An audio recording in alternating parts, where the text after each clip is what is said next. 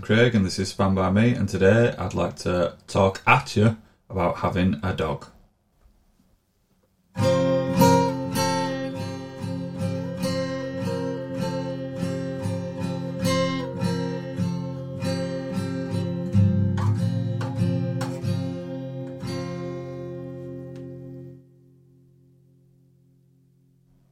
Now, don't get me wrong, I do enjoy having a dog.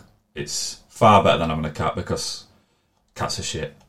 But the things that we make dogs do are just fucking degrading. Like, sit down, beg, beg. Fucking, you won't make a kid beg to have its tea, man. It's supposed to be part of family. Uh, roll over, lie, lie down.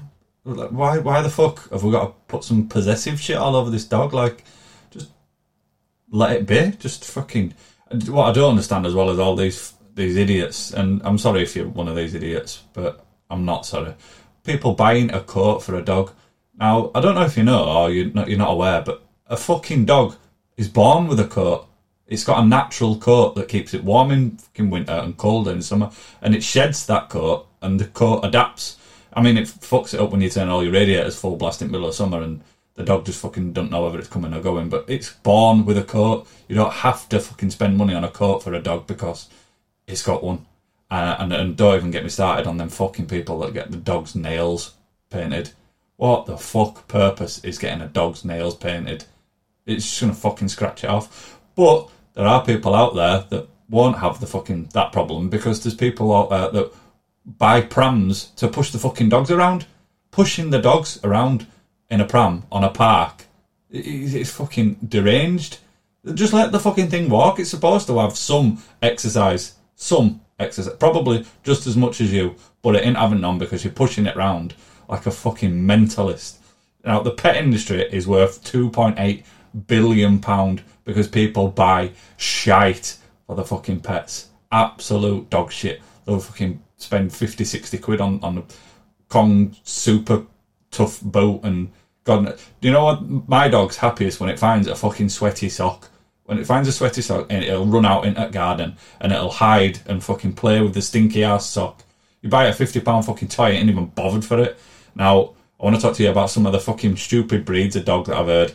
I've heard of a Dalmadoodle, which is a cross, obviously, between a Dalmatian and a poodle, and they're six hundred and fifty quid, six hundred and fifty pound for a Dalmadoodle. And there's also uh, a, a Springer Cocker, which is a Sprocker, and they're two thousand pound. Two thousand pound for a mongrel dog. Now, when I was a kid, you got a dog like a, a Spruger or a, a, Dalma, a. You got them from for no because one of the dogs had got in another dog's garden, which were a mongrel, and just bred with it. And then your auntie's mate would try to get rid of them, so you got one of them for no. And when I was a kid as well, nobody got any pet insured. I don't understand where the, the fucking vet industry is just made everybody buy into getting your pet insured.